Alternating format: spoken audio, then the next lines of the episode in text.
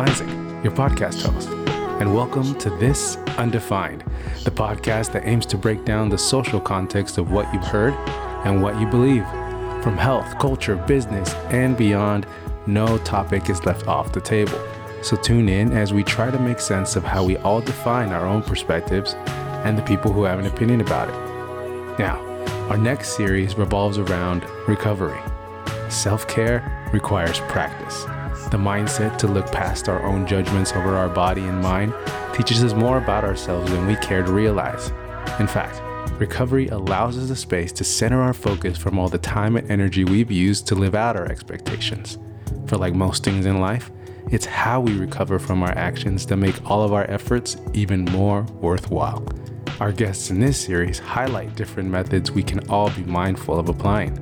Now, this is Registered Dietitian Undefined with guest Taylor Stolt.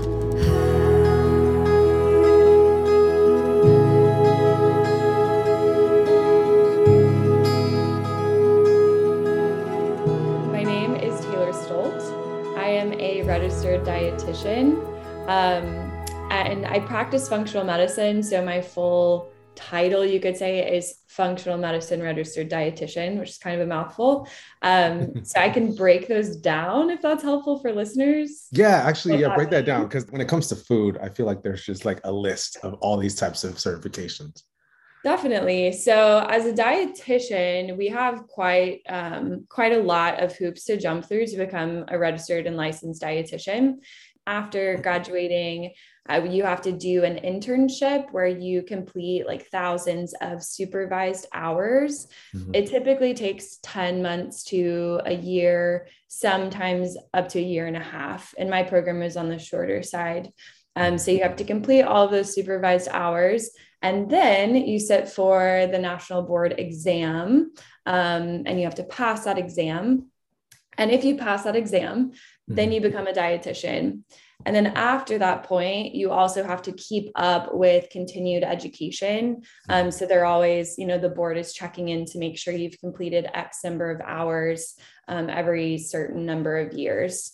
So it takes a lot to become a dietitian, and it's definitely different than um, like a nutritionist. That's something mm-hmm. else, a term that's thrown around a lot.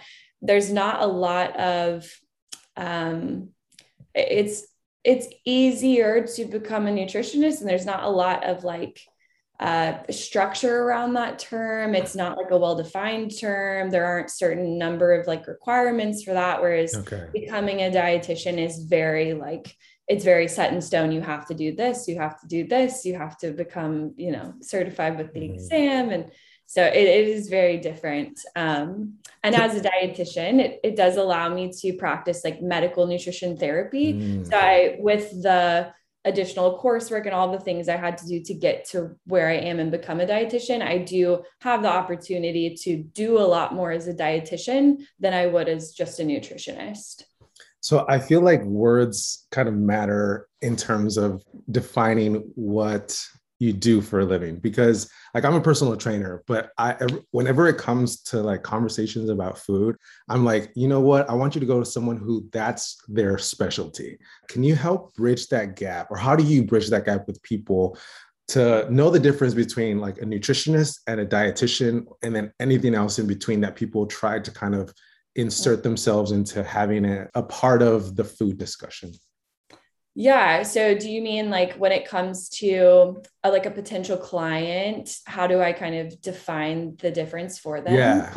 It really depends on where the person's coming from, like the way that I approach that. Mm. Um, but people are, yeah, a little bit confused and they kind of they assume like, oh, she's just going to talk about eating mm-hmm. or eating vegetables or things that mm. a lot of people already know like they should be doing.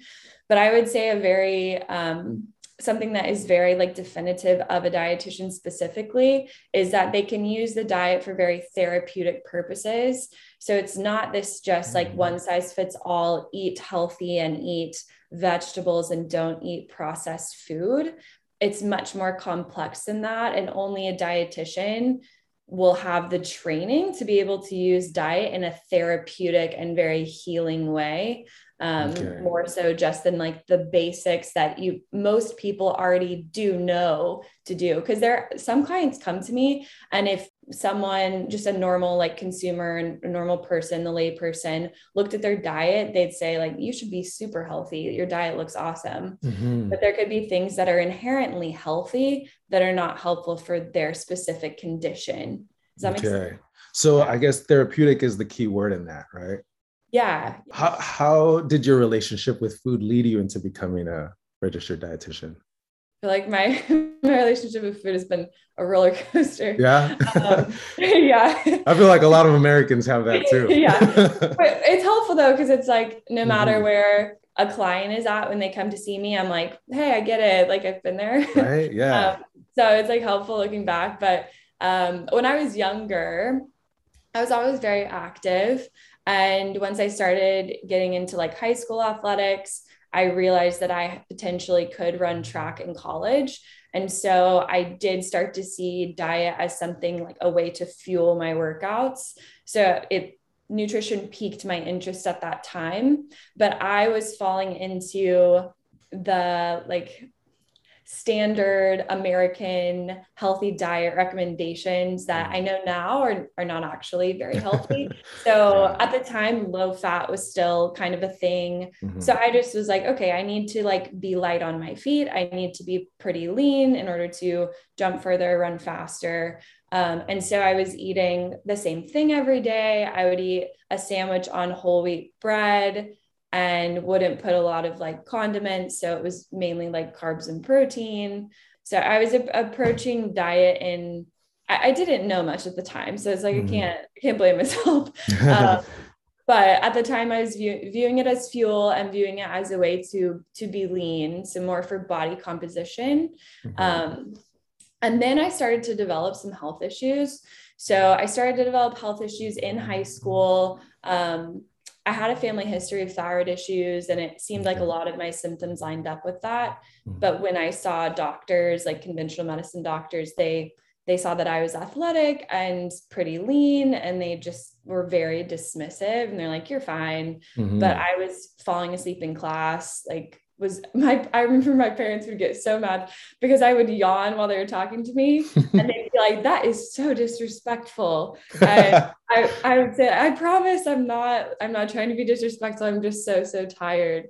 Uh, so that was just one of many symptoms I was yeah. experiencing was extreme fatigue, but doctors are very dismissive. Um, and so I grew very um, disenchanted with the conventional medicine model. Mm-hmm. And I mm-hmm. started to look into more of a functional medicine model, which is what I use today. And they're very big on diet. Uh, so I, I started to experiment with diet a little bit more.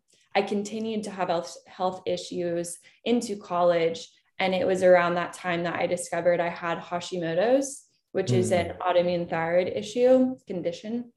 And I found out that I had a gluten intolerance. Um, it's very common to have a gluten intolerance when you have any sort of autoimmune condition, mm. especially Hashimoto's.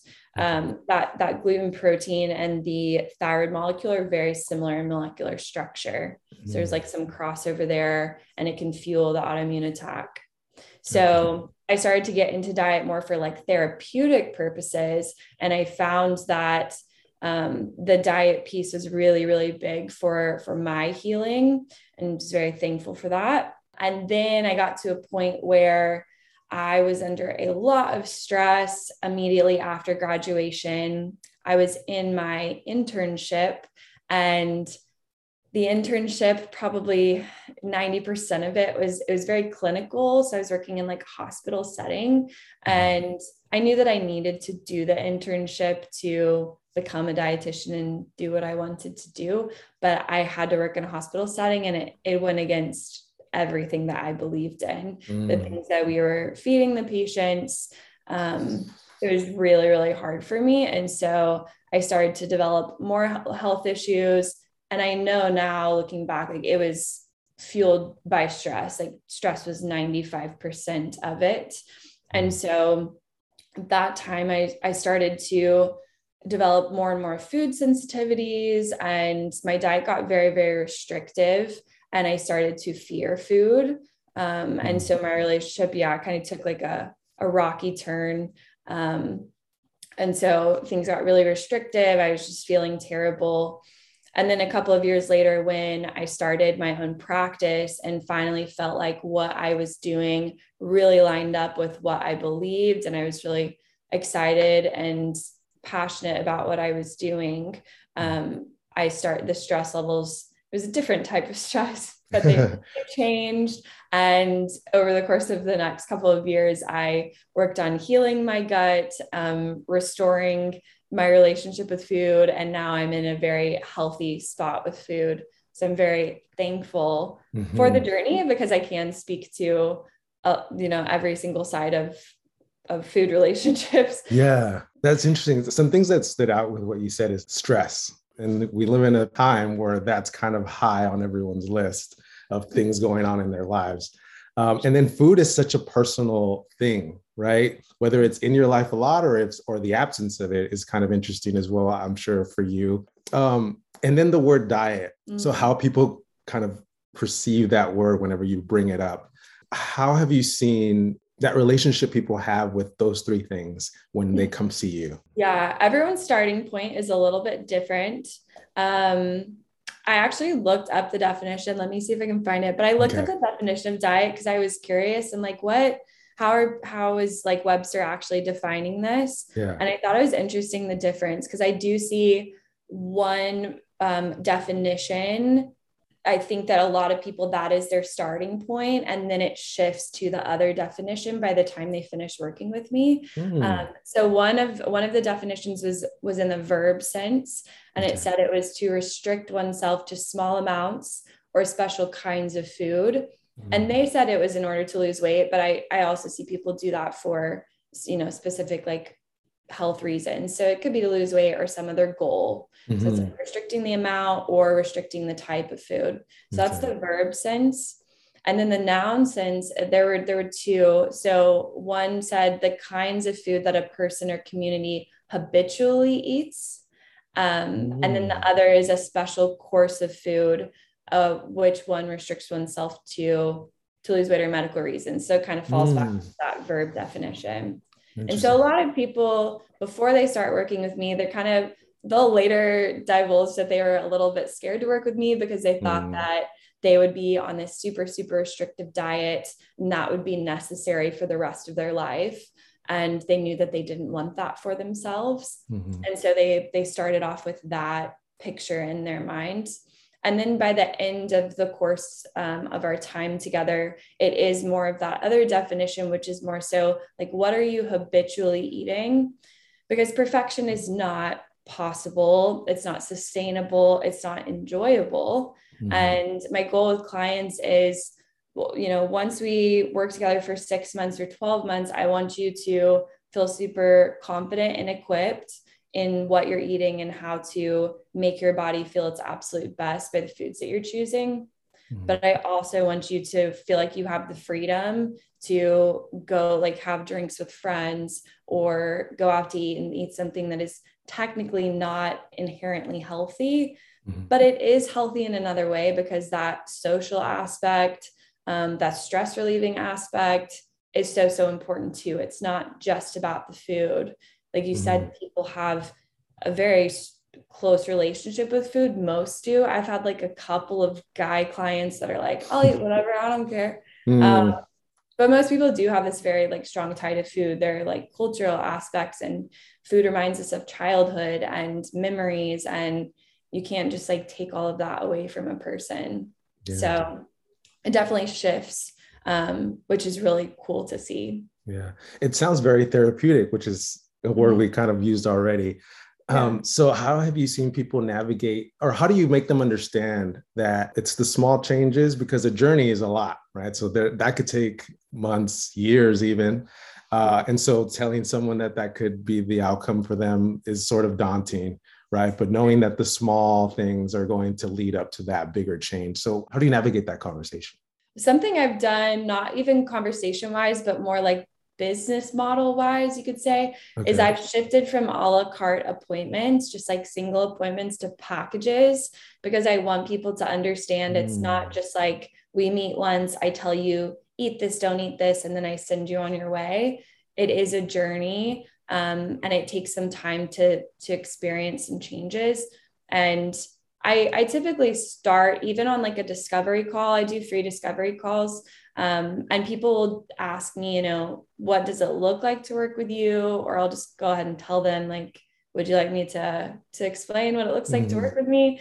And I, I explain to them that we typically will use the diet in a therapeutic way, and things could get slightly more. I don't like the word restrictive, um, but we use the diet in a very therapeutic way, and we get specific um, but we don't restrict more than we have to. Um, but we will sometimes kind of scale back on the diet as far as the types of food or specific foods, something like that, until we get to a place where you're feeling really great. And then the long term goal is to expand the diet as much as possible. Um, okay. Some people are eating very healthy, quote unquote healthy, mm-hmm. but their diet is so limited. And we know that the gut microbiome is so important for every aspect of health, mm. um, from like blood sugar balance to digestion, heart disease, even cancer. And so we want a really wide variety of gut bacteria.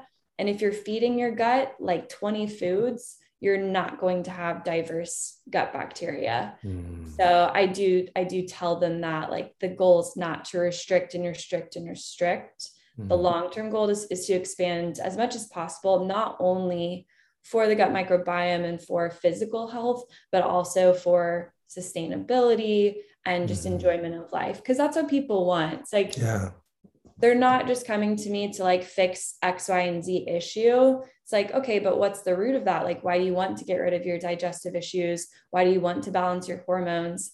And their answer is like i want to be present with my kids i want to live a longer life mm-hmm. i want to go out to eat and not have to worry about how that food is going to affect my stomach um, mm-hmm. it's a means to an end and people are not going to enjoy their lives and be able to be present with the people that they love if they can only eat 15 things. I feel like you get a lot of paradigm shifts throughout working with someone because there's tons of things like that that might happen uh, like you think you you beat one thing and then the next thing happens like we have to address this or this and that. Was there a moment for you that where you've had that shift of perspective on how you view food and nutrition? I would say i do remember a shift when i was experiencing lots of health issues. My diet was very restricted. And at that at that point i realized like i really don't trust my body in this moment and I'm going to have to shift my mindset and start to trust my body and remember that the what if I had to I had to like play out the what if because in the moment I kind of had like this PTSD situation where mm. I, I knew diet was so therapeutic and I worried that eating one little thing that was technically not healthy was just going to completely derail my health and make me so much worse. And I had to remember like yes, the diet can be very therapeutic and it's so important, but our bodies are also really resilient mm-hmm. and and it wasn't the end of the world if I ate something that technically was not healthy. Like I was going mm-hmm. to be fine.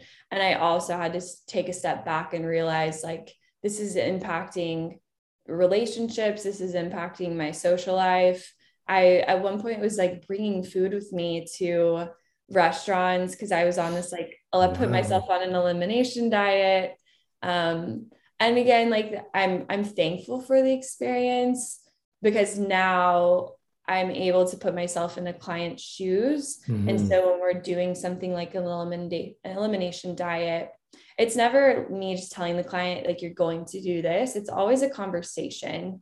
Mm-hmm. So I'm always mm-hmm. asking them, like, where are you at? Like, we can, you know, we have some options. Like, this would probably be super therapeutic and helpful, but like, do you feel like that's feasible right now? Would that be way too stressful? Like, how do you feel about it? And then we go from there. Um, mm-hmm. Um, because doing something like an elimination diet on paper, it may look great, but in mm-hmm. reality, mm-hmm. the stress of that could yeah. be more detrimental than the diet itself. Yeah. I like practitioners that approach it that way because I feel people come with, like, I have this, this, this. Tell me what I need to do. And I'm mm-hmm. like, oh, that's uh, all right. If I did, you probably won't follow it. Right. so yes. let's have a conversation, right? Are there a lot of people in your field that are like you that think about it that way, or what's your experience with that? Well, it's interesting because a lot of us, like when you work, when you own your own business, you don't really know what other mm-hmm. dietitians are doing. But I have had some clients who have worked with dietitians in the past, and I ask them about their experience. And they say it's a very different experience. It's more so like one thing that I see is it is more just like blanket statement like eat more vegetables this is how you do it and it's mm-hmm. not therapeutic and specific to the client um, and then another thing that i have seen is yeah there, there isn't really a conversation and the dietitian doesn't take the time to understand the person's life situation and what is going to mm. be best for them um, and i not only you know, I'm a dietitian. And so, like, the nutrition stuff is so, so important. But I'm also talking to people about lifestyle stuff as well. So, like, mm-hmm. if someone's sleep is terrible, yes, the diet could be playing a role in that. But also, we need to talk about like some sleep hygiene stuff.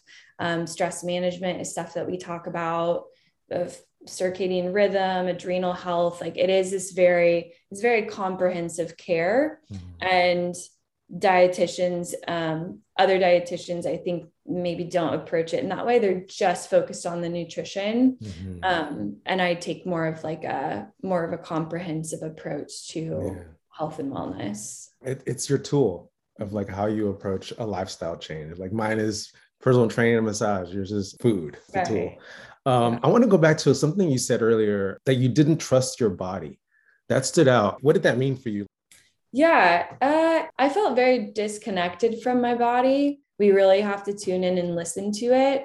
And that's something I encourage my clients to do too, because I can look at their lab work, I can look at their symptoms, I can look at their health history, and I can tell them, you know, based on all these things, this is going to be therapeutic for you.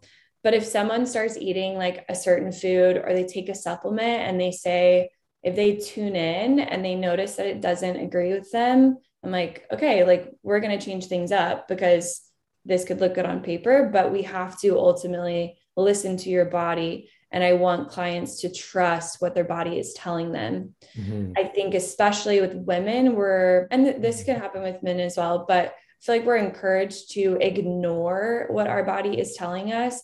And especially any women who have tried to lose weight in the past, it feels like they are working against their body.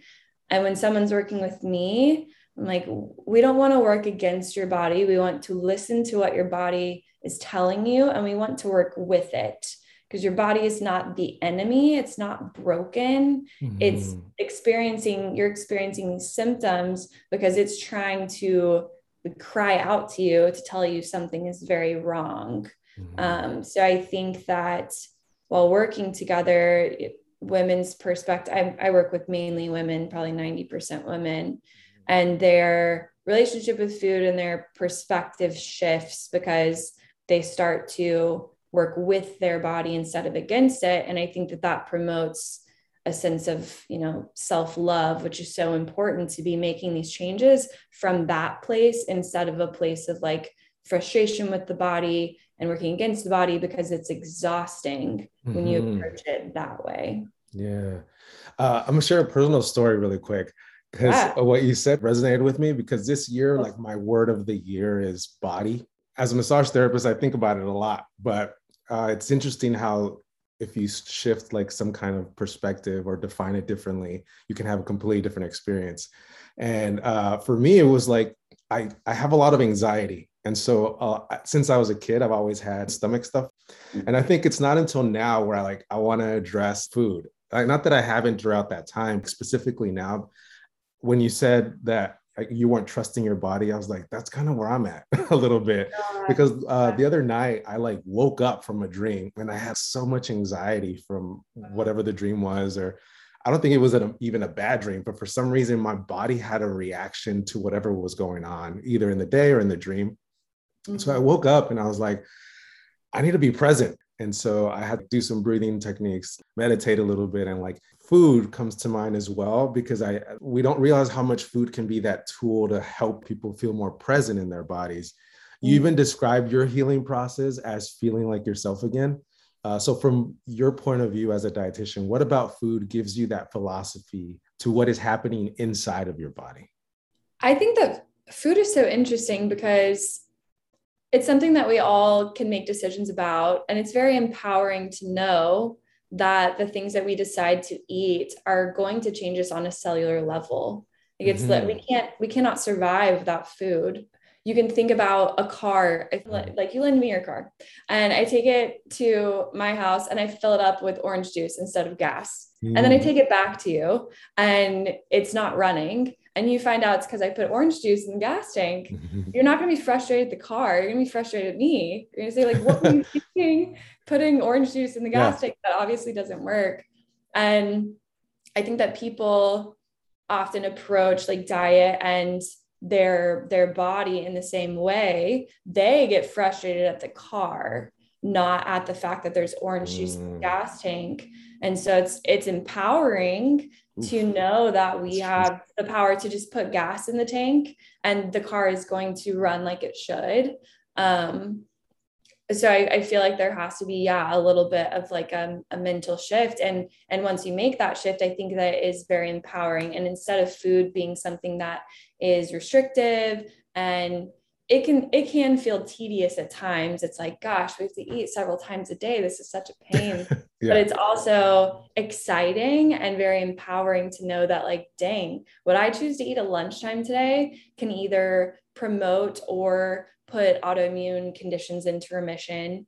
It can mm-hmm. fuel mitochondria and give me a lot of energy or it can shut mitochondria down it can turn genes on and off. You know we can't control the genes that we have but we know that diet and lifestyle can actually turn a gene off. So we have a lot more power over the way that our body functions than we think and diet is so integral it's so important it's such a big piece of that which is exciting. Yeah it is sort of an aesthetic journey in the beginning because i think like you even mentioned it earlier where people go into it because they want to look good and right. what you put in your body is going to make you look good but that is such a big hurdle to get over people like what, what's your experience with that with having people shift their mind from like it's not just how you look but like what's happening feel. inside yeah how you feel sometimes it's helpful to ask the client a question like okay if you could lose 15 pounds or you could wake up and you could have a lot of energy you feel super present you feel really motivated, sleep really well. Like, which one are you going to choose? And most people reluctantly say, well, the second one. okay, let's focus on that first. And you you may be able to achieve both. Um, but we really have to let your your body make that decision and oftentimes weight loss does happen when clients are working with me but i'm like we have to again like we have to be working with your body and instead of starting from a place of like you know, I'm really unhappy with how my body looks right now. That motivation may be there some days, but other days that that's not going to motivate you. Mm-hmm.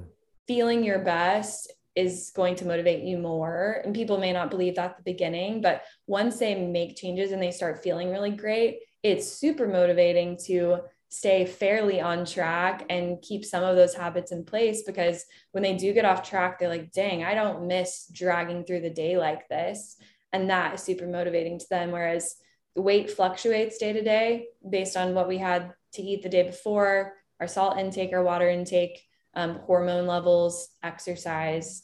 And so the number on the scale is going to fluctuate um, and there are some days that weight loss is just not that motivating. You're like i don't care today. Mm-hmm. but how you feel i think is is much more motivating. Ultimately i just i want you to be really happy and and live the best life that you can. And that is is motivating to people. Yeah. A lot of the times with my clients i speak to them about you know your but your body's on your side. So it's mm, going to yeah. do everything for you. And right. so a lot of the things that um, we do to our bodies we don't give it the time to recover and mm. do what it's supposed to do. So how do you feel food can be that source to recover and replenish? Yeah um, I've run track in uh, college, and so I've done some college athletics, and I know how it impacts exercise performance. But I think also in this day and age when everyone is so stressed, we not only have to think about recovery from physical stressors, but also recovery from like emotional and mental stressors too, mm-hmm. because that still there are some physiological processes that are happening when cortisol levels go up, that stress hormone. And so our diet's not only helping us recover from physical strain in exercise, but also the really difficult things that a lot of us are facing right now. I think a lot of people don't realize that hormones can be affected by the food that they eat. Mm-hmm. So I think just bringing that up and, and letting them know that there is a connection there. And some clients are very trusting and they just take my word for it. But sometimes I'll actually put, I always write really detailed session notes for clients. So anytime I recommend something, I will write out, you know, why and how to implement it. But sometimes I'll actually link some research studies because some people are like, I want to see the evidence. So mm. I'll link some research studies and show them, you know, this is how like estrogen met- detoxification and um, estrogen metabolism is affected by like X, Y, and Z food. Mm. And they mm. appreciate that and find it really interesting. What is the majority of your clientele? You said women, right? Yeah, majority are women. I would say like 90% are women. Mm-hmm. So the two things that I specialize in are gut health and hormones. But when you're taking a functional medicine approach, I'm still addressing other things when you are a healthcare practitioner, a lot of people encourage you to niche in one thing. And so people have asked me, why don't you niche in just gut health or just hormones? But there is such a connection there. And oftentimes, when a client comes to me or a potential client and they tell me they just have a gut issue or they just have a hormone issue, once we really dig in and I ask them more about their current symptoms. Mm-hmm. Um, and I ask them about their health history, and we do lab work and we really dig in. There is typically an issue with both. So I'm like. I can't just specialize in one. I, I really need to specialize in both. Mm-hmm. And thankfully, I have experience in both because those are two of my really, really, really big issues yeah. um, throughout high school, college, and a little bit post grad was hormones and gut issues. So I'm very passionate about both of those. Mm-hmm. So. But is that a good starting place for like just anyone in general to like understand what's going on? I think that gut health, I think a lot of people don't have good gut health, even if they are not experiencing really extreme symptoms. Mm-hmm. Or I often see that people think something is normal when in reality it's not. Um, so I think that gut health is something that a lot of people would benefit from working on. Yeah. Another thing that a lot of people have experienced or that is a part of their health history is a lot of antibiotics. Thankfully, mm. I feel like doctors are scaling back a little bit and there are some restrictions and guidelines in place, but I still see antibiotics just handed out like candy. Um, and even if somebody doesn't take a lot of antibiotics now and they know now that's not a great idea to take a Z-Pak once a year, they may have been on antibiotics as a kid because they had, you know, like recurrent ear infections or something. Yeah. Um, so that does a lot of damage to the gut. And it's not like the gut quickly bounces back. We actually see there's some literature to support that some bacteria, good, healthy bacteria, are killed off with antibiotics and they don't return. So it really takes mm. some extra like TLC to to bring those back and some targeted supplementation. Mm. The reason I said that was because you said um, earlier that most people don't really diversify their food, mm.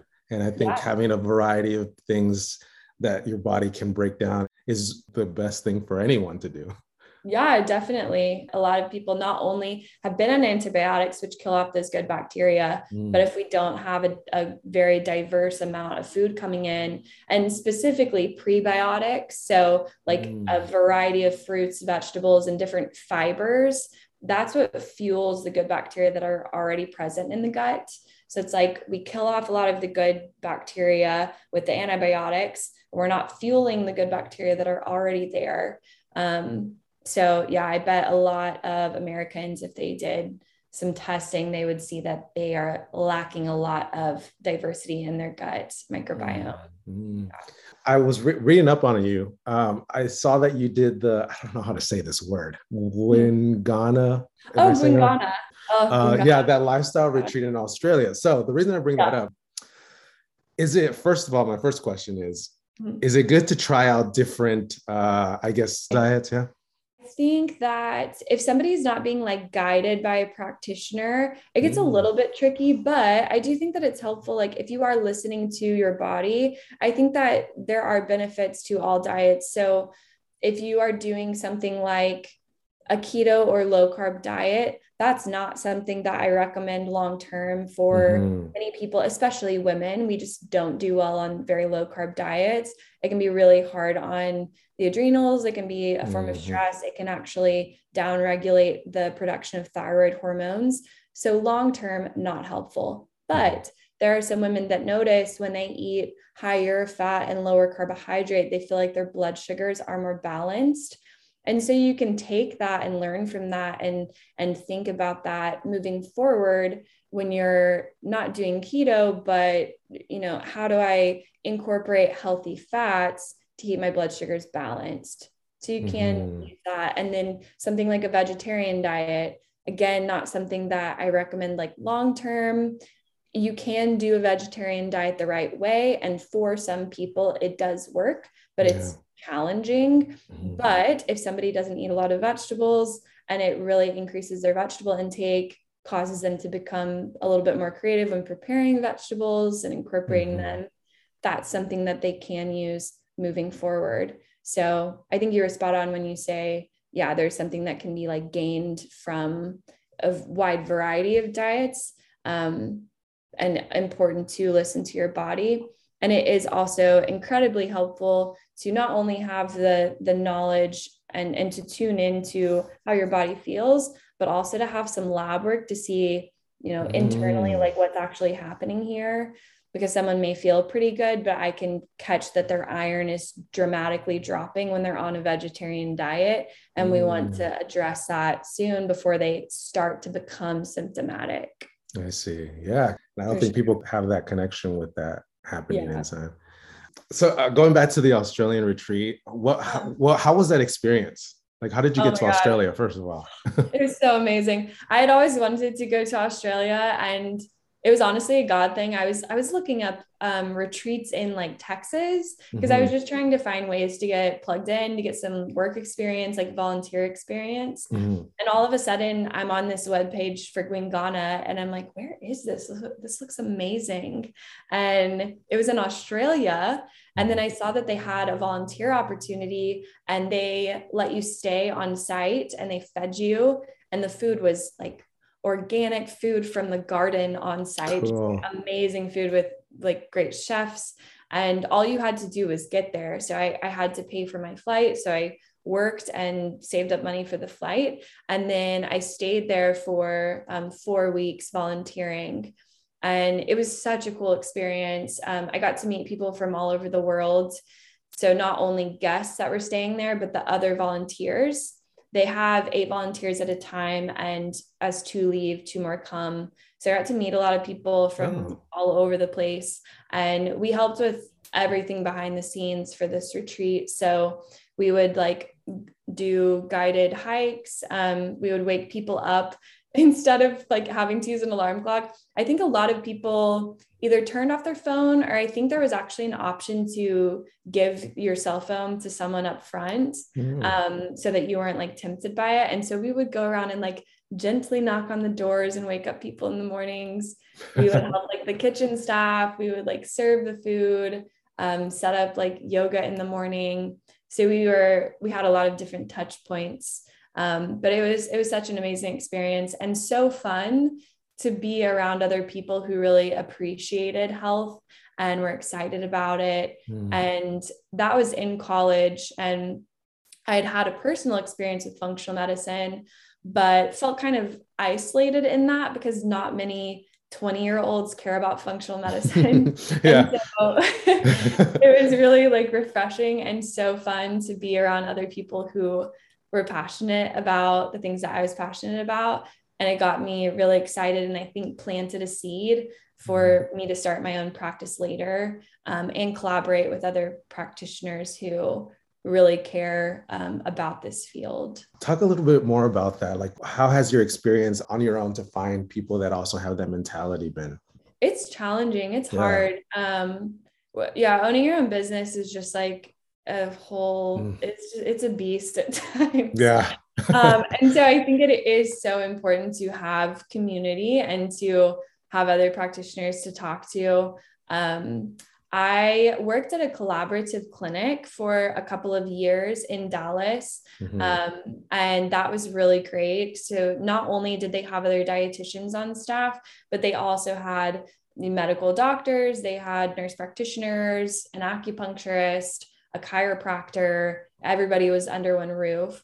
Um, mm-hmm. but what tied us all together was we all were practicing functional medicine. So I learned so much in that setting and really thankful for my time there. Um, and it was very, it was just so much fun to be working with other practitioners. So mm-hmm. it's a mm-hmm. little bit different now because I I live in Austin and I'm completely solo. Um, but I do have another dietitian on my team now, and mm. that has mm. been so nice. That kind of fell in my lap um, over this past summer, and she's amazing. She also specializes in gut health and hormones as well as metabolism and um, we just align on like every level and cool. every topic and so it's been really fun to work with her um, and collaborate with her mm.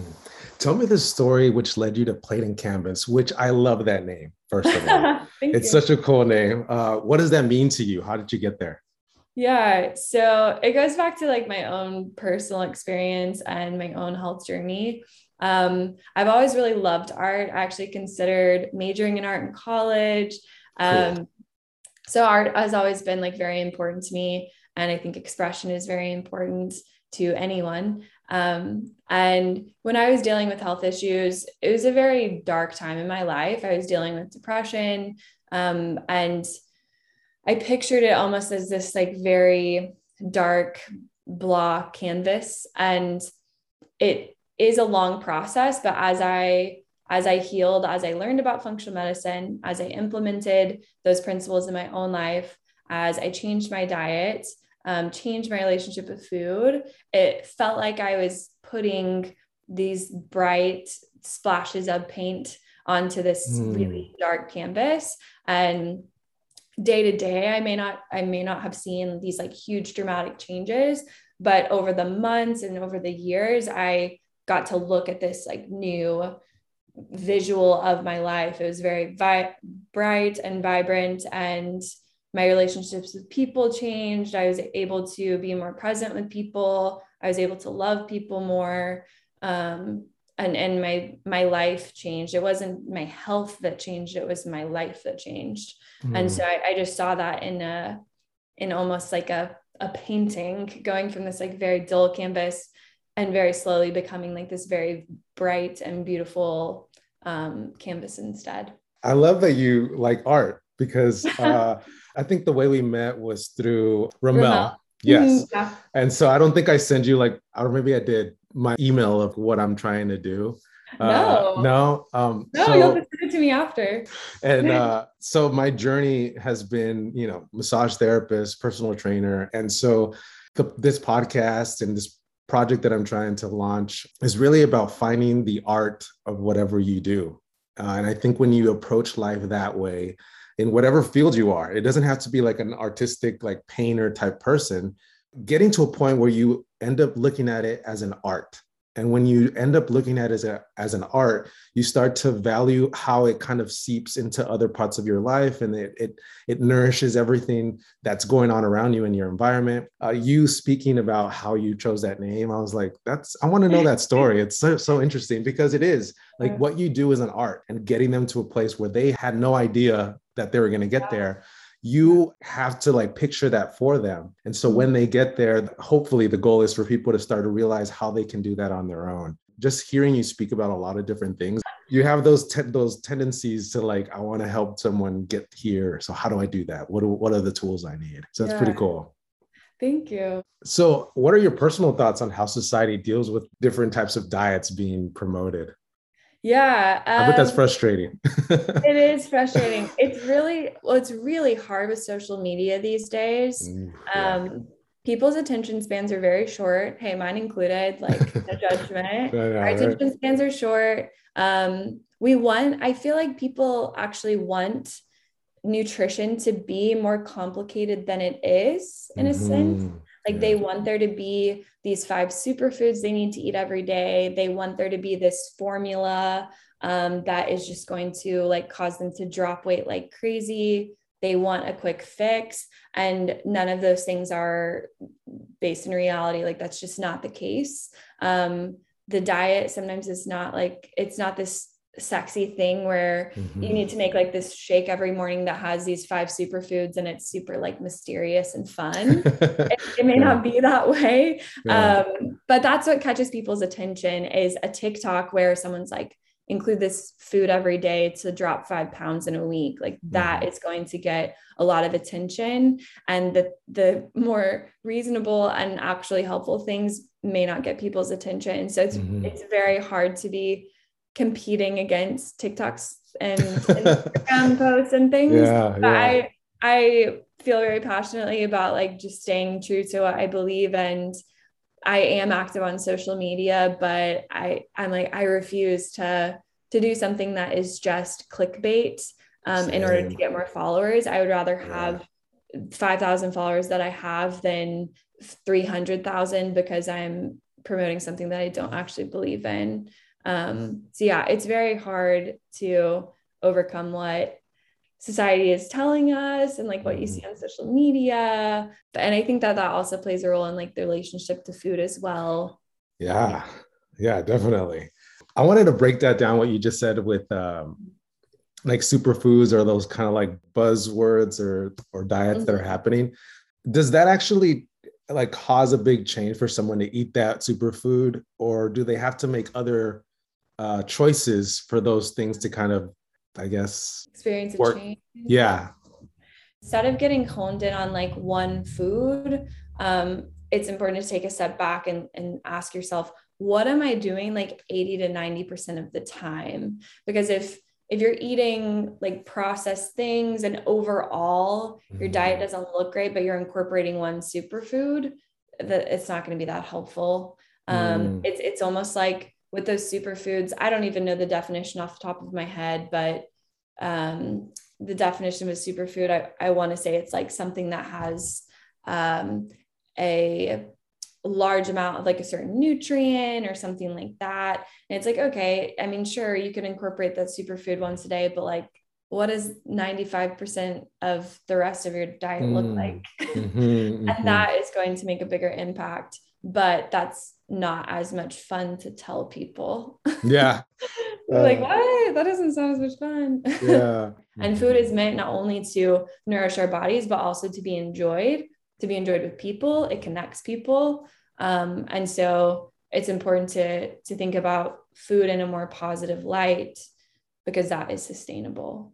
Yeah, that seems to be very difficult because you you know you read blogs and like there's new segments, books, podcasts, and and it Mhm. all talks about how we need to have a better hold of our emotions towards food, and that Mhm. just seems very challenging to do. I'm you, I mean you have those conversations every day probably.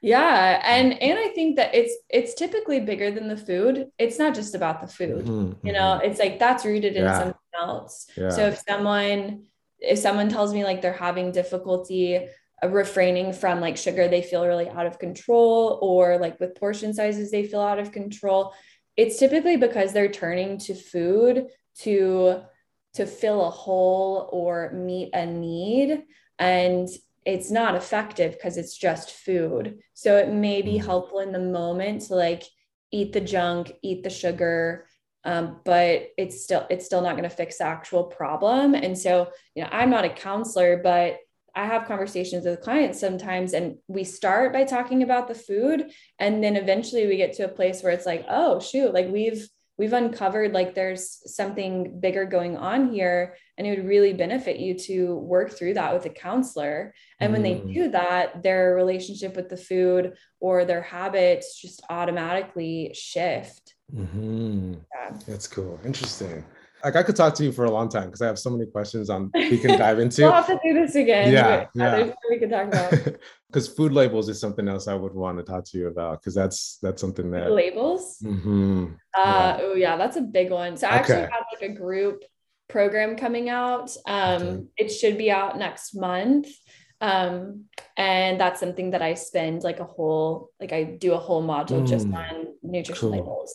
Cause it sadly, the the people who write those new, like the front of the package yeah. that's the marketing team like uh-huh. sadly they don't they don't care about you they don't care yeah. about your health their goal and their job and what they are paid for is for you to pick up the product and purchase it yeah and so it is really important to understand how to read a nutrition label and understand ingredients in a product so that you can make an informed choice. Mm-hmm. It's not that you can't choose the unhealthy product, um, but I want my clients to understand what they're putting in their body and they yeah. cannot rely on the front of the package to do that. Mm-hmm. That's true. Yeah. So we'll, we'll, we'll talk about that down the road. um, all right. So these are some fun questions just to finish off. Um. Whom would you want as a dinner guest? Oh mm-hmm. shoot, that's hard. Mm. Oh, someone off the top of my head. I honestly don't know like many. Oh, this is okay. So it's not to cook the meal with, it's just to sit and enjoy the meal with, right? Mm-hmm. Yes. Oh, well, you know what? Do both. Because um, I, I, didn't even think about that, but that's kind of a cool a twist. Yeah, cool twist. Yeah, I, I honestly, I'm really bad about like using recipes and like knowing about chefs and stuff. But I would first want to do some research and and find a chef that is great who is no longer alive and I would want to eat mm. them or eat their food, like cook with them and yeah. learn from them because I've always wanted to do that. My my cooking skills have just been like kind of self-taught and I'm like uh-huh. there's there's probably a lot that I could learn. So I would love to do that. Okay. And then this is a weird one, but if I could like sit down and eat dinner with anyone, it would actually be my my parents and grandparents when they were my age. I think that would be Ooh, so fun. That's yeah. cool. Wow. Yeah, because imagine like their mentality at that age. Yeah, like it would just be so fun to meet them in their in their late 20s. I don't know. I think it'd be so interesting. Interesting. Okay. I was listening to one of your podcasts that you were on and that you kind of get into these like research rabbit holes. Oh yeah. when was the last one you had? And what oh, was it? They're happening all the time. Really? Uh, recently, it was more about like mineral balance. So, a lot of people are deficient in minerals um, like specifically magnesium. A lot of women are iron deficient, but minerals are so complex and they all have to, it's like this huge seven tier teeter totter, and they're all, they all need to be in balance. And so I was looking into the relationship between different minerals. So not only like iron, mm. magnesium, but like molybdenum and copper and um, it's it's very complex, but I think it's very important because a lot of people are just supplementing one thing. Um, we live in a world where like our soil is very depleted from minerals. And so supplementation can be very therapeutic where diet doesn't meet a need but it's important to remember like food naturally contains things in the proper ratio like mm, yeah you know food has been designed to be this like synergistic mix of a bunch of like nutrients and special like plant compounds and it's amazing and so when we extract a certain nutrient and we try to just give that separately we have to think about how that's affecting um, other minerals other mm. nutrients and and the body because it it's a lot trickier when you're trying mm. to just supplement certain things. Yeah, so supplement, yeah supplements is another one we could talk about. Mm, yeah, that's uh, a yeah, I could talk yeah, about that for a while. Right. Um, but yeah, the one that you, I heard that you talk about was the olive oil and the mafia. That is interesting. Ooh, right. Yeah. I yeah. want to know more about that, but I yeah. like the listener, whoever's listening to this, you should look that up because I never even saw that connection. yeah. um, but thank you so much for being on. How can people yeah. find you and follow your your journey? Yeah. Um, so they can go to my website. I have a blog and I'll post recipes or just like nutrition mm-hmm. information there. Um, so that's just plateandcanvas.com. Um, and then I'm also really active on social media. So they can follow me on Instagram and it's just plate and canvas. Um, if they want to hop on a call with me, if they're like, oh, this girl may be able to help me, or the other dietitian on her team, mm-hmm. um, there's the ability to call, like schedule a free discovery call through my website, so they can do that. And then hopefully my group program will be launching next month. That's the hope. So March 2022. Okay. Um, because I only have so much room in my schedule. I'm like, I can't really take any more one-on-one clients on. And so this is a way hopefully for me to be able to work with more people. So I'm, I'm really excited about it. My, my goal in working with clients is eventually like they're they're good on their own, but many clients like continuing to work with me just on a less frequent basis mm, and kind of okay. like as needed or a few times a year um, so that we can do like lab work and make sure things look good and life happens, you know, you get a stomach bug or something comes up and we can work through that. Do you, you work with people remote, like if they're not in where you are, like in Austin? Yeah, so I'm actually okay. completely remote as of right now.